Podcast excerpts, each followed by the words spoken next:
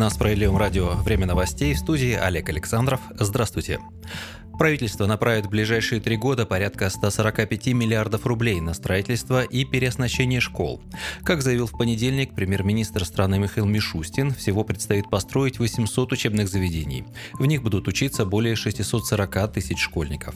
Средства на эти цели уже зарезервированы в бюджете, из них на текущий год почти тридцать три миллиарда рублей. Как позже уточнили в пресс-службе Кабмина, речь идет как о строительстве новых школ, так и о переоснащении действующих образовательных учреждений. К этой работе также планируется привлекать инвесторов и социально ориентированный бизнес, добавили в правительстве. Там отметили, что распределением субсидий по регионам займется Министерство просвещения. Российские чиновники объяснили, что значит формулировка «неуважение к власти». Текст официальной позиции Кабмина попал в распоряжение эр бэ ка. Согласно выдержкам из документа, неуважение к власти – это действие в форме наглости, цинизма, бесстыдства и оскорбительности. Эти действия направлены на противопоставление себя символам страны, обществу и так далее. При этом уточняется, что критика власти в России не запрещена, свою позицию может иметь каждый. Однако, выраженная в грубой и нецензурной форме, она будет караться по всей строгости закона. Напомним, положение об ответственности за неуважение к власти появилось в КоАП в марте две тысячи девятнадцатого года. Проект соответствующих поправок в Госдуму внес сенатор-единорос Андрей Клишас. Наказание подразумевает штраф до ста тысяч рублей за первичное такое правонарушение, а также арест на срок до пятнадцати суток за повторное.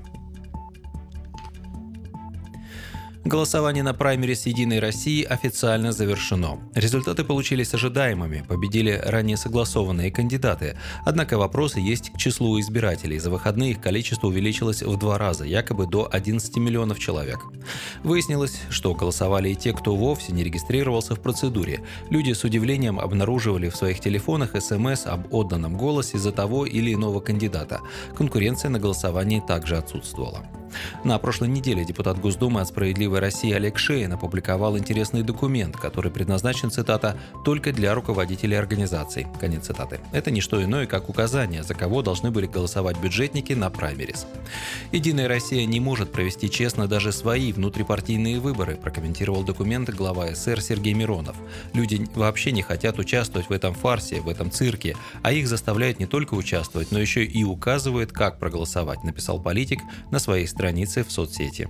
Списки на выдвижение в Госдуму единороссы утвердят девятнадцатого июня. А пока эксперты с сожалением признают, что электронный формат на праймерис говорит о неизбежности внедрения повсеместного онлайн-волеизъявления, если даже не на осенних выборах, то уже в следующем году, поскольку такая практика дает власти полный контроль над процессами через административное давление. Социалисты готовы подвинуть «Единую Россию» с пьедестала. В Москве состоялось всероссийское партийное совещание партии «Справедливая Россия за правду». Его участники отметили, что объединение эс эр с партиями «За правду» и «Патриотами России» дало позитивный эффект. Социология свидетельствует, что число сторонников современного социализма растет.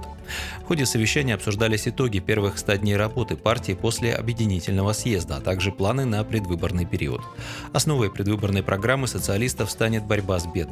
А отличительной чертой предстоящих выборов станет федеральная партийная программа «Справедливый наблюдатель», в рамках которой сто двадцать тысяч волонтеров будут следить за ходом голосования. эс эр зэ пэ должна стать партией второго выбора. За нее могут проголосовать все те, кто устал от монополизма «Единой России», политиканства эл дэ пэ эр и беззубия коммунистов. Люди нас поддержат, и мы должны быть готовы к тому, чтобы пододвинуть единороссов с политического пьедестала, выразил уверенность Сергей Миронов. И последнее. Проверки при подаче заявлений на краткосрочную шенгенскую визу будут проводить тщательнее. Об этом сообщается в понедельник на сайте Ассоциации туроператоров России. Речь идет о расширении единой базы ВИС, которая действует в Евросоюзе с две тысячи одиннадцатого года. К системе обращаются пограничные службы, консульства и миграционные ведомства стран е эс за информацией о заявителях на шенгенскую визу. Так, россиянам потребуется цифровая фотография, в том числе для детей в возрасте до шести лет, а бумажная фотография фотография будет лишь дополнением к заявке. Также в ВИС будет храниться информация с биографическими данными человека, взятая из его загранпаспорта или другого документа. Анкетную информацию заявителей будут проверять через базы данных безопасности и миграции. Кроме того, отпечатки пальцев нужно будет сдавать детям от шести лет, сейчас с двенадцати лет. А вот граждан старше семидесяти пяти лет освободят от этой процедуры. Обновления системы могут заработать в две тысячи двадцать втором году. Правовой акт, одобренный Евросоветом, должны быть приняты Европейским парламентом. К слову, сейчас российским туристам въезд в Евросоюз официально закрыт. Причина – пандемия коронавируса. Вы слушали новости на Справедливом радио. Оставайтесь с нами, будьте в курсе событий.